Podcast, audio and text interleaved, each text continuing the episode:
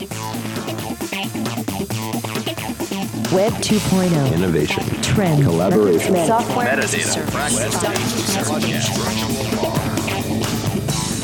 Got the world turning as fast as it can? Hear how technology can help, legally speaking, with two of the top legal technology experts, authors, and lawyers, Dennis Kennedy and Tom Mighell. Welcome to the Kennedy Mighell Report here on the Legal Talk Network. And welcome to episode 340 of the Kennedy Mighell Report. I'm Dennis Kennedy in Ann Arbor. And I'm Tom Mighell in Dallas. In our last episode, we shared tips on how to set aside time for spring cleaning your tech, or more accurately, how to pay attention to tech cleaning and maintenance year round and make it part of your own routine. I also adhere to Tom's ban on me discussing generative AI and GPT on the podcast to the letter of the law. Today, in this episode, with summer just around the corner, we thought it'd be a great opportunity, once again, as we do most summers, to talk about summer reading lists. I will again comply to with Tom's prohibition on discussing AI and GPT. Tom, what's on our agenda for this episode? Dennis, you literally said the word twice in like the last 30 seconds. So I don't know what compliance means in your world. But in this edition of the Kennedy Mighell Report, we will indeed be discussing the importance of summer reading and sharing our top book recommendations for the season. In our second segment, we're going to introduce a new term to this podcast the Fediverse, and dive into the fascinating concept of the federation of social media platforms and its potential implications. And as usual, we'll finish up with our parting shots, that one tip, website, or observation that you can start to use the second that this podcast is over. But first up, let's talk about the importance of summer reading. Summer reading lists offer several benefits that can enhance your reading experience, make your summer more enjoyable. Uh, Dennis thinks our approaches to summer reading and reading lists have evolved, but I'm not so sure about my approach. Dennis, what do you see as the benefits of summer reading and summer reading lists specifically? Well, you know, this summer I, I, I focus on personal growth and development, you know, exploration, discovery, as people commonly use reading for, and, you know, escape and relaxation, which I think is all part of the summer. I also like the fact that summer just allows you to set aside some time and a little priority for doing some reading or even doing some rereading of some of your favorite books or books that are important to you.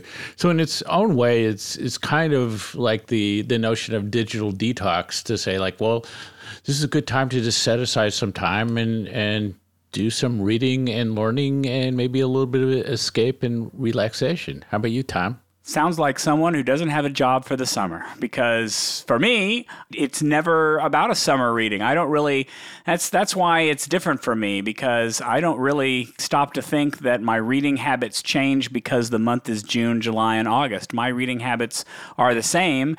But I'm always doing personal growth and development, exploration and discovery, and escape and relaxation, although probably more escape and relaxation most of the time because I'm working a lot and I need an escape from for books. So, uh, you know, I, I think the only thing for me that might be different is to the extent that you are able to take a vacation, to the extent that you are able to get away from work, some of us longer than others, then I think that's a good time to set some time aside and do some reading.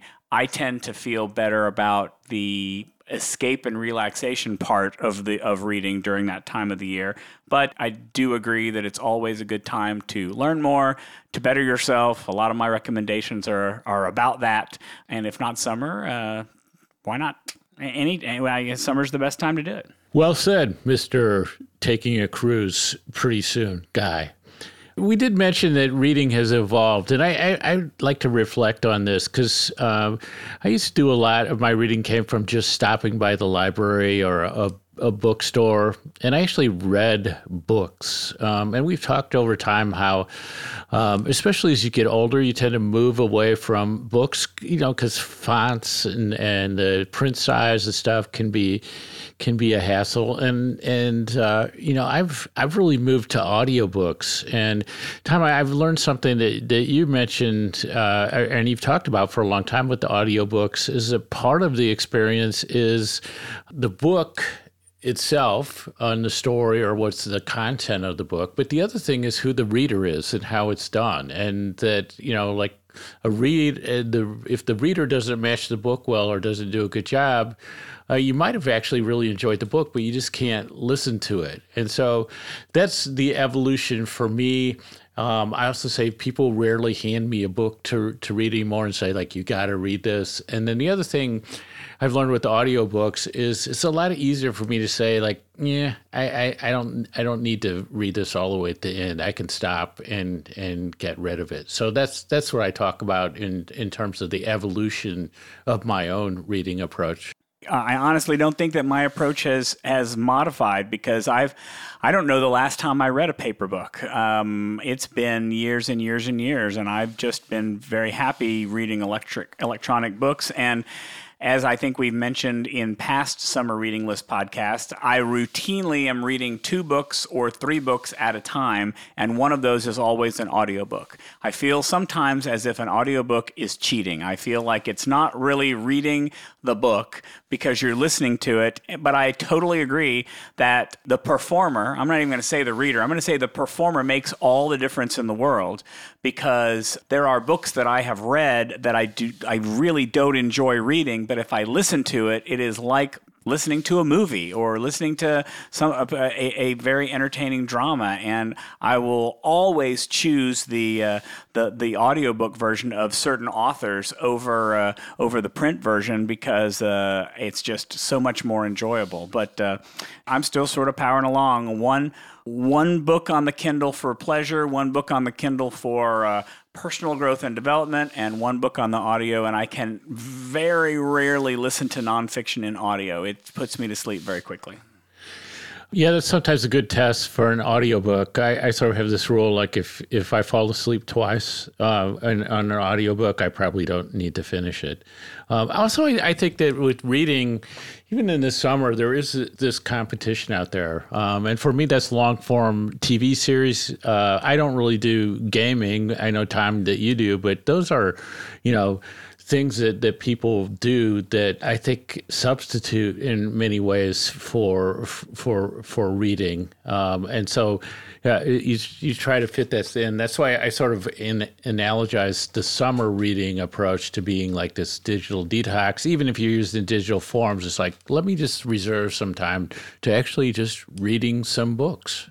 Well, and it's competition for me too, but just like everything else we've talked about today, it's not just summer competition for me. I mean, long form television and games are all the time competition for books, which is why I have decided in my in my task list, I have kind of routinized reading as something I want to do, um, and so I, have I've made it to where I can do kind of streaks. How many days in a row can I read my nonfiction book? How many days in a row can I read another book? So I've got a, a little checklist, so I make sure I'm always telling myself to read because sometimes I forget because I'm doing other stuff. All right, we've taught, we've kind of navel gazed for too long on how we read and why we read and how it's changed. Let's go into some of the book recommendations of things that maybe we're going to read, things maybe we've already already read that we think people should uh, read. Uh, what's your first up, Dennis? Well, as you know, I taught a class in AI and law at uh, Michigan State this semester, and it was uh, crazy time and fun time to uh, to teach that class. And when I started the class, I was looking to find like a really plain language great introduction to AI from somebody who was like in the field for a long time. And I found this book called Artificial Intelligence by Melanie Mitchell, and it fit the bill perfectly. I'm going to reread it uh, this summer after having taught the course, and I, I, you know, obviously we read it in the class. And the one piece of feedback I got from all the students was they loved this book as the introduction to AI, and they felt it really helped them kind of understand what was happening in this sort of plain language way. I mean, it, it, there are places you can dive in into more technical stuff, but it covers all the issues and the approaches and and and how it works, and it's just super useful and is the book that I recommend to anybody these days who wants to learn about AI, uh, you know, from a solid foundation. Well, and and I will add to that that if you're going to read a book about technology, it needs to be the kind of book that tends to timeless is probably not the right word, but it it needs to be something that can withstand the test of time, which is why you're not going to see a single technology book on my list today because I just I I would rather learn about technology in more online ways than in book ways because by the time you know we talk about it all the time by the time print appears what else has changed i mean if there was a book on chat gpt i mean it would go out of it would go out of currency in like literally 30 minutes so uh, that's why i'm not talking about it. so instead we're going to spend a lot of time here on, on the personal growth and development piece because um, there are a lot of books that I want to read. The, this first one is called, that I recommend, is called 4,000 Weeks Time Management for Mortals uh, by Oliver Burkeman. Um, the title is based on the number of weeks that an 80 year old person would live. If, they, if you live to be 80 years old, you would be living 4,000 weeks. And what it is,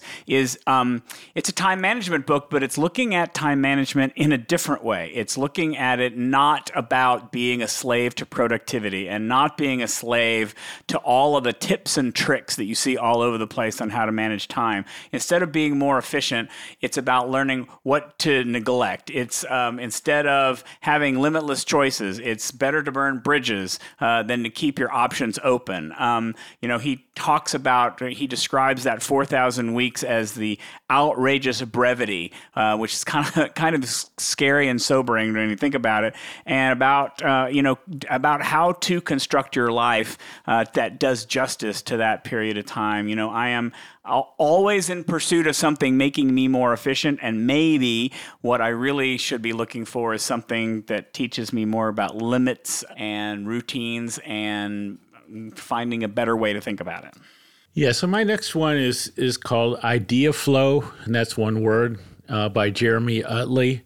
So I often get called an idea person, and I really think a lot about ideas and approaches to ideas and trying to get better at that and to uh, do that in structured ways so that I can learn how to do that. And this book, which I haven't read yet, but I've, I've definitely read articles and heard uh, podcasts uh, involving the author, is something I want to read because it does look at ideas and uh, getting a f- flow of ideas and how how you set yourself up to get better about that and how to get that going um, in structured ways. And I think that having that large quantity of ideas is extremely useful in the times that we're in these days as we're we're facing a bunch of different challenges and there's new technologies and uh, all these changes happening to be able to generate a lot of ideas um, and then choose from them is uh, is one way of of dealing with that that level of change that we're experiencing all right. My next book is we've I've, we've talked a little bit about time management. Now I'm going to move on to uh, I guess health management. And the book that I am actually currently reading right now is called Outlive: The Science and Art of Longevity by Peter Attia. He's a doctor. Um, I don't. I listen to the Huberman Lab podcast. I don't know if you listen to it. I highly recommend it. It's a great podcast hosted by a professor of neurobiology. He has tons of great doctor guests on there to talk about different ways of uh, improving and optimizing your health. Uh, great podcast. I could not uh, recommend it more. One of his guests recently was Dr. Peter Attia, who wrote this book. You know, the book is called The Science and Art of Longevity. The argument that he makes is he's not trying to tell you how to live as long as you possibly can, it's how to maximize the time you have left to live in terms of health to make those years enjoyable. So he'll talk. He's talked about you know why your cholesterol test is not going to tell you enough about the actual risk of having a heart attack. Uh, how uh, how exercise is probably the most potent pro longevity drug out there and why you should focus less on diets and more on something called nutritional biochemistry and uh, and then why ignoring emotional health is a huge mistake. Lots of great tips in there. I sort of feel like at the age I am, I'm a little late to this book, but I'm hoping that there will be enough information in there to uh, to do something about it even at my advanced years. So, my next one is really something, an approach that I try. Um, and I haven't made a decision yet, but I like to, in the summer, concentrate on one author and then read a number of books by that author uh, during the summer. So I'm at the point where I've narrowed it down to two choices. And so one is William Dalrymple, who uh, uh, has written a number of books on the history of India and the British Empire and has a, a really highly rated podcast uh, on related topics and has written some some well reviewed books. So he's one possibility. The other is Barbara Tuchman, who I love rereading from time to time. Her book, The March of Folly. She's also written about the beginning of World War One, uh, which has uh, some uncomfortable parallels with our current times. Uh, but I'll probably go in one of those directions. And you know, Tom, it's, it's kind of interesting. I think the the deciding point will be availability of you know which which authors' books are most available in audiobook form. Well, you know, and, and it reminds me one way. So I guess I should say here is one way that my reading has evolved over the past couple of years is I used to be a huge uh, reader of history, either historical fiction or just straight history. And, you know, the past, I guess, six, seven, eight years um, made me not want to, my reading, I wanted my reading to be about escape. I wanted my reading to be about not the real world, whether it was history in any form or, or current times. And uh, that really hasn't changed. I occasionally will look at a book about history and think about it, but I, I that's one thing. I used to read lots of history. I don't read it very much anymore. My last book for this segment is a book called Think Again by Adam Grant. And I think that to talk about kind of this day and age, it's a book about something we probably all could be doing more of, and that is the art of rethinking things, learning to question your opinions, um, learning to help open other people's minds to things. You know, he talks about uh, the joy of being wrong, you know, harnessing the advantages of imposter syndrome, which is something I need to obviously learn more about because that seems like it would be very useful to me. The message, though, is to let go of, of views that no longer serve us well, to start putting mental flexibility and humility and curiosity over consistency. So it's kind of a different way of thinking. And and I guess can you tell from my choices, Dennis, that I'm I'm looking to better myself in some way, and I like these ideas because they uh, I I think they will be challenge all all of them will be challenging sort of my notions about uh, health, about time management, about just general overall opinions. So uh, those are some of the, the the nonfiction books that I plan to read we got more to talk about. We have more books to talk about, but let's do this real quick and take a quick break for a message from our sponsors. Be the best resource you can for your Spanish speaking clients with the Spanish Group's legal translation service. Experienced translators ensure accurate translation of your documents with same day delivery. Confidentiality is ensured, and the Spanish Group guarantees acceptance for certified translations. All that, and their rates are competitive. If you need other languages, the Spanish group translates in over 140 languages. Mention Legal Talk 20 when you request your quote for 20% off your first translation. Visit thespanishgroup.org. Delegate out those tasks that take up your time. Staffi can help you with your legal, administrative, marketing, and even client facing workload. Hiring Staffi's top notch bilingual virtual staff means Staffi does the recruiting, hiring, and training for you. Then, if you need a change, Staffi handles it. You get to concentrate on your strategic work. Schedule a free consultation at staffi.cc. That's S T A F I dot cc and get $500 off with code HAPPY24. And we're back. Tom, what else is on your list? I'm going to close out my stuff by really talking about fiction books. I uh, will tell you that uh, I highly recommend the Rise and Fall series if you are uh, a fan of fantasy books. This is by a guy named Michael Sullivan.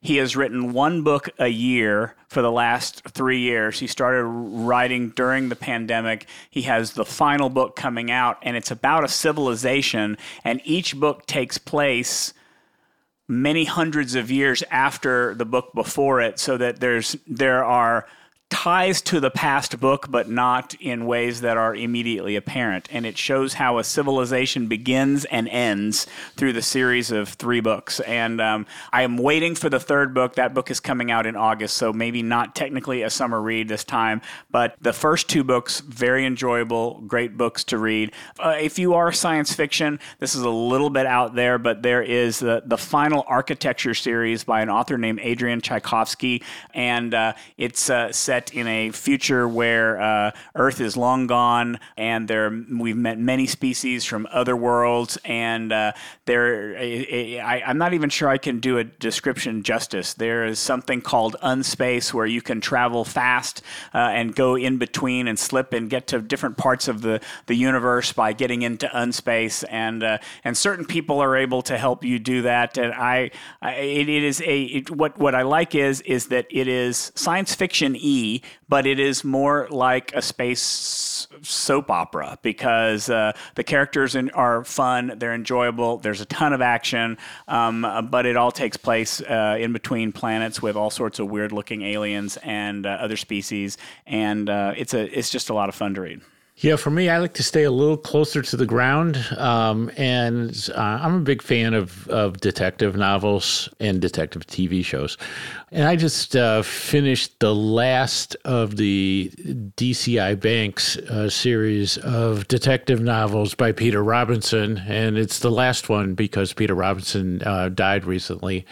So I think there's 27, 28 books in that series. So I'm I'm looking for a, a, new detective series or or maybe even two to to try this this summer. So I, th- I think that will be fun. Um, and I'm, you know, again, looking for something that's in audio, probably something that's, uh, you know, has a kind of unique twist to it. And, uh, you know, and definitely no serial killers because I'm, I'm, I'm, so bored by that whole, uh, that whole genre. I will only just add because Dennis is looking for a detective series. I know that Dennis has, I think, also exhausted the Inspector Gamache series, but I'm still quite. This D- Inspector Gamache by Louise Penny is, to me, an ideal book for audiobook. Um, it is, I think, I don't, I really can't read the books uh, as well as I love to listen to the audiobooks. Um, his new book out is A World of Curiosities. Um, what I like about it is it's not just about about a, a mystery. Um, it's about the, lots of other things going on. So there are there are lots of, of other cross stories and and other plots that are happening throughout the book. Um, and she develops her characters so well. They just have such great uh, personalities. Some are very funny. Some are very serious. All are are great characters. So I I highly recommend any Louise Penny Inspector Gamache book. I have read that book, Tom, already. I, no spoilers for you. I'm in the middle of the audiobook right now, so looking forward to it. So, with my success on the Melanie Mitchell book on AI, I teach a class in the fall at MSU on uh, cybersecurity and data protection. So, I want to find a good uh, overview book on on data and uh, so basics of data, data law, and uh, and so the one I'm going to read in preparation for the class is is called is by Elizabeth Renieris, R E N I E R I S.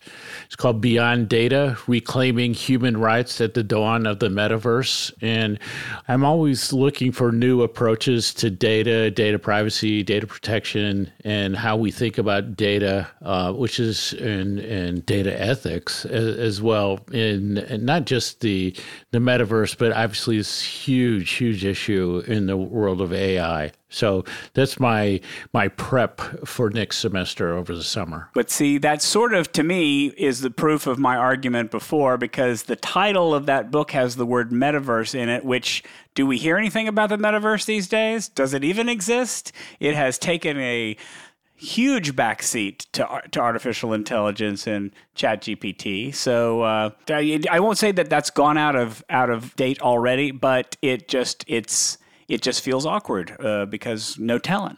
All right, my, I have two recommendations for you. These are books I've already read and can highly recommend them. The first is Demon Copperhead by Barbara Kingsolver. It just won the Pulitzer Prize, or I guess it co-won the Pulitzer Prize for literature. It is a uh, a retelling of David Copperfield, but in West Virginia with an orphan. Uh, it is heartbreaking. It is wonderfully told. I could not recommend this book highly enough. It was gr- just a great book. I bawled at the end of it. I did also listen to this as an audiobook. In fact, these two are audiobooks. Uh, this other one is um, rather uh, kind of a, a, something you may not aware is out there. Um, it's called the Beartown series. Fredrik Backman is an author, is a Swedish author, and so all of his books are translated into English.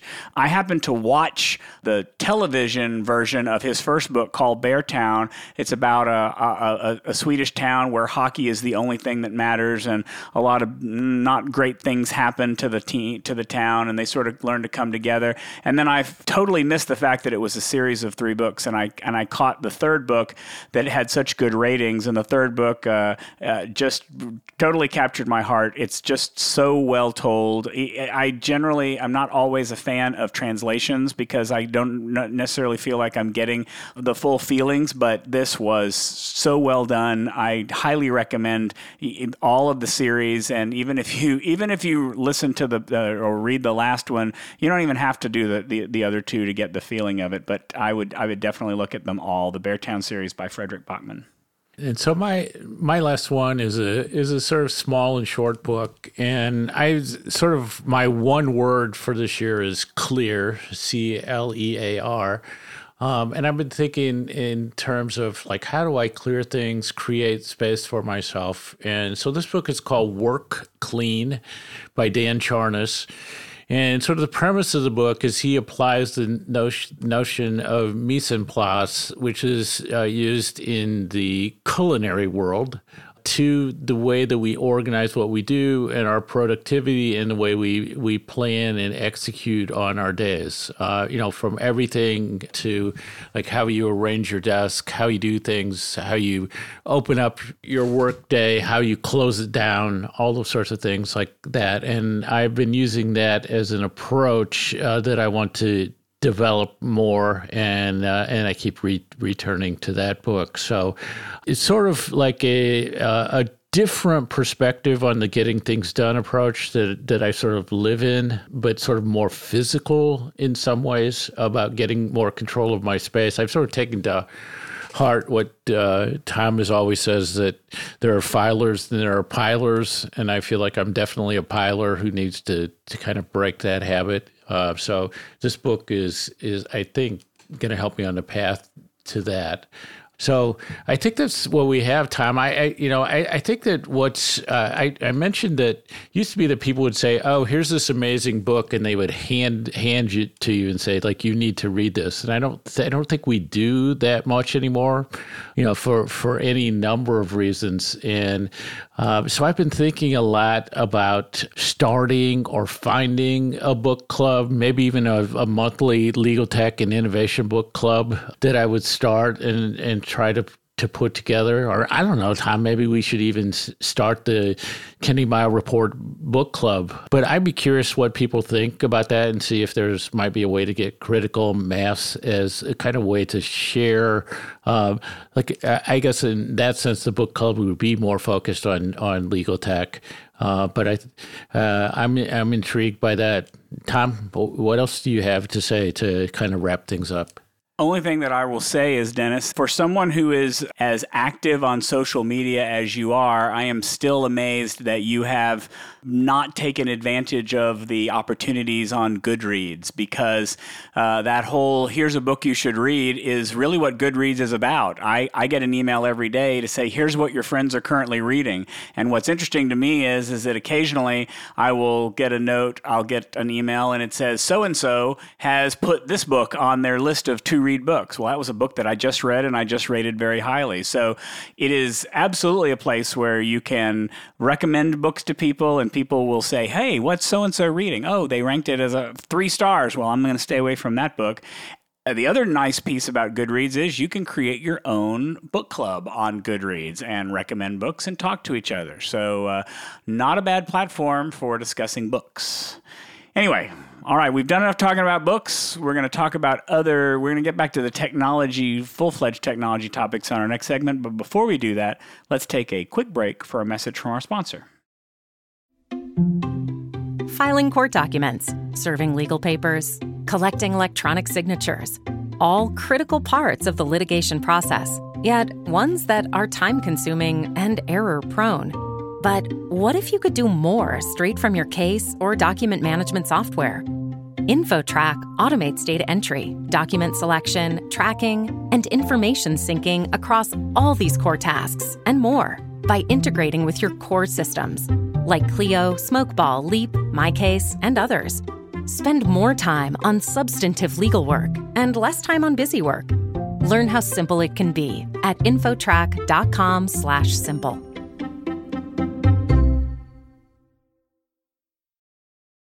And now let's get back to the Kennedy Mighell Report. I'm Tom Mighell. And I'm Dennis Kennedy. We love to dive into new areas where there hasn't been much conversation yet in, in legal. In this segment, we wanted to take a look at something called federation, which refers to the interoperability and decentralization of social media platforms. Of the opposite of where we are now with these siloed and centralized social media platforms. So that means that users of the platforms the, these sort of federated platforms had the ability to connect and interact across the different social media networks and it breaks down the barriers and silos. So you can have this interconnected, seamless experiment experience. The concept is you is we're trying to promote user choice and freedom and to actually encourage healthy competition among social media platforms. With it comes things like unified feeds, the ability to engage from the different platforms and communicate with friends and followers regardless of the specific platform they're using. So uh, there are other benefits, sort of conceptually, that uh, the people who've created these these uh, platforms think about. So greater control over your personal data, kind of dealing with that concentration of, of power in the in the big tech companies, and promoting a more diverse and inclusive social media landscape. So, Tom, what piqued your interest in Federation? Well, it's not so much that my interest is piqued, it's that this is a topic that we need to be talking about on the podcast. We are we we always try to introduce concepts that aren't necessarily being talked about in legal technology circles and this is one of those. I think that federated platforms may very well become the future of how we use social networking. I think it came up for me mostly because we are watching Twitter slowly die or slowly become something that we don't want to pay much attention to or be a part of. And we watch competitors like Mastodon and Blue Sky come up to challenge it. And as we record this podcast, uh, Instagram has just announced that they're going to create their own Twitter like product. So, you know, where do we go from here? And Federation may very well be the answer. So, to explain a little bit more, about Dennis's uh, explanation, uh, description of it, let's compare Federation to a telephone network. If you make a phone call, your provider is going to connect you to the phone provider of the person you're calling, no matter where in the world you happen to be, no matter what network that person happens to be on, because all phone networks talk to each other. That's just the way that it's built. They all talk to each other. And Federation or I guess the the increasingly popular term, which feels a little crazy, a little geeky, but the Fediverse, it works the same way. It's a collection of thousands, probably thousands, of independent social media servers uh, that talk to each other in a seamless way, which means that everyone can interact with each other as if you're on a single social network just like if you were all on Facebook together or all are all on Twitter together or all on TikTok together, but you're all on different sites. You know, Mastodon is probably the best example of this right now. It's a Twitter alternative, but it's instead of, of being like Twitter, which is hosted in one place in one server, it's hosted on hundreds or maybe thousands at this point of different servers. You join your own Mastodon server, but once you join, you can then talk with users who are on every Mastodon server all, all, all around the world, it's just like the phone network. There are Fediverse servers for photo and video sharing, for live streaming, for book clubs. Hey, that's maybe an idea. They all use this common standard. And so if you here's another term for you to pay attention to, it's called ActivityPub. It's been around since 2018, which is really something that is helping to connect all of these platforms. And ActivityPub allows it, you to appear as if you were all in the same place, no matter what site you're on. So let's say you're using Mastodon instead of Twitter and you follow someone who's using a site, there's a site up there called PeerTube, which is a little bit like YouTube. You can share videos on it.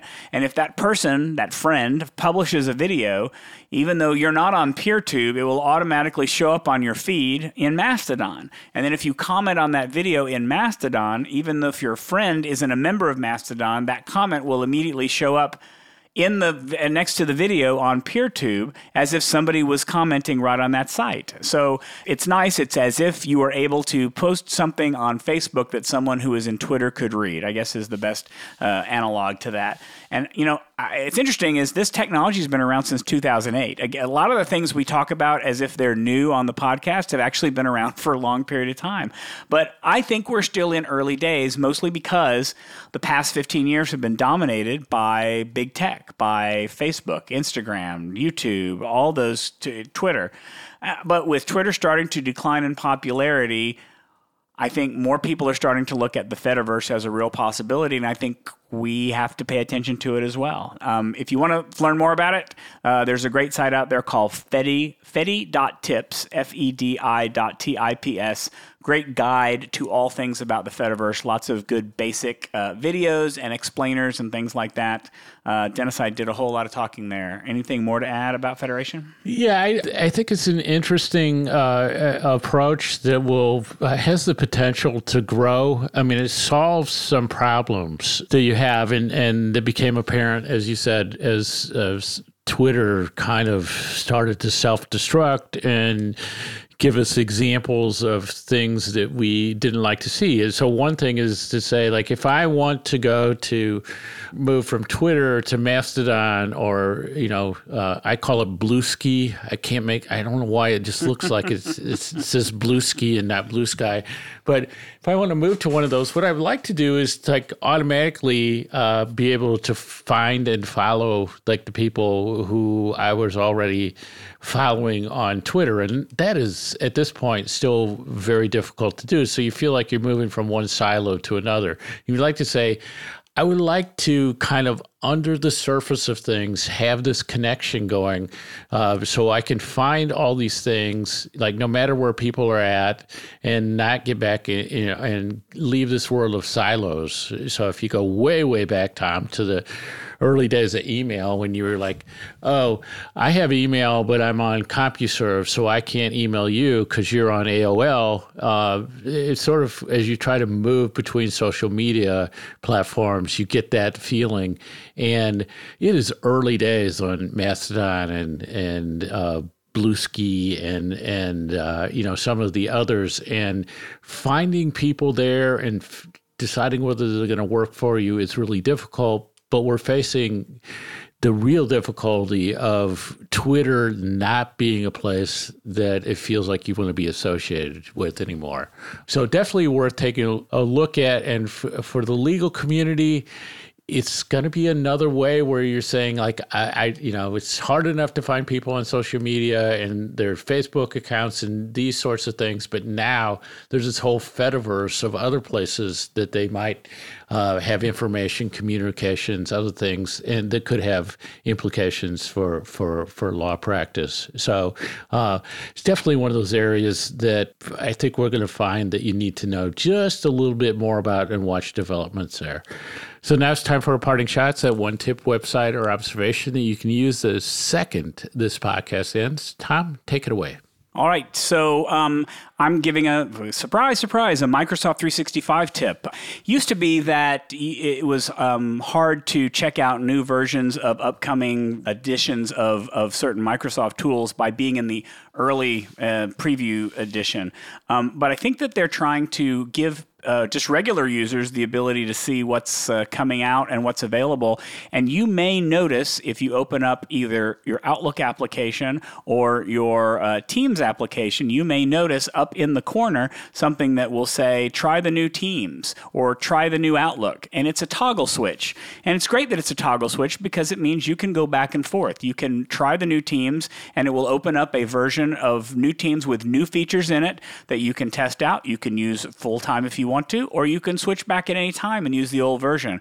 Same with Outlook. You can click the try the new Outlook button. It'll let you use the newer version. You'll notice they're starting to move away from the complicated menu version of uh, of Outlook and moving towards something that's a lot more streamlined, looking more like the online version uh, than the application based thing. But I like that idea. I like the ability to go back and forth and test it out and see if there's anything new in there that I want to see. Um, so if it shows up for you in Outlook or Teams, give it a try. Just click that toggle button, and you can always switch back if you don't like it.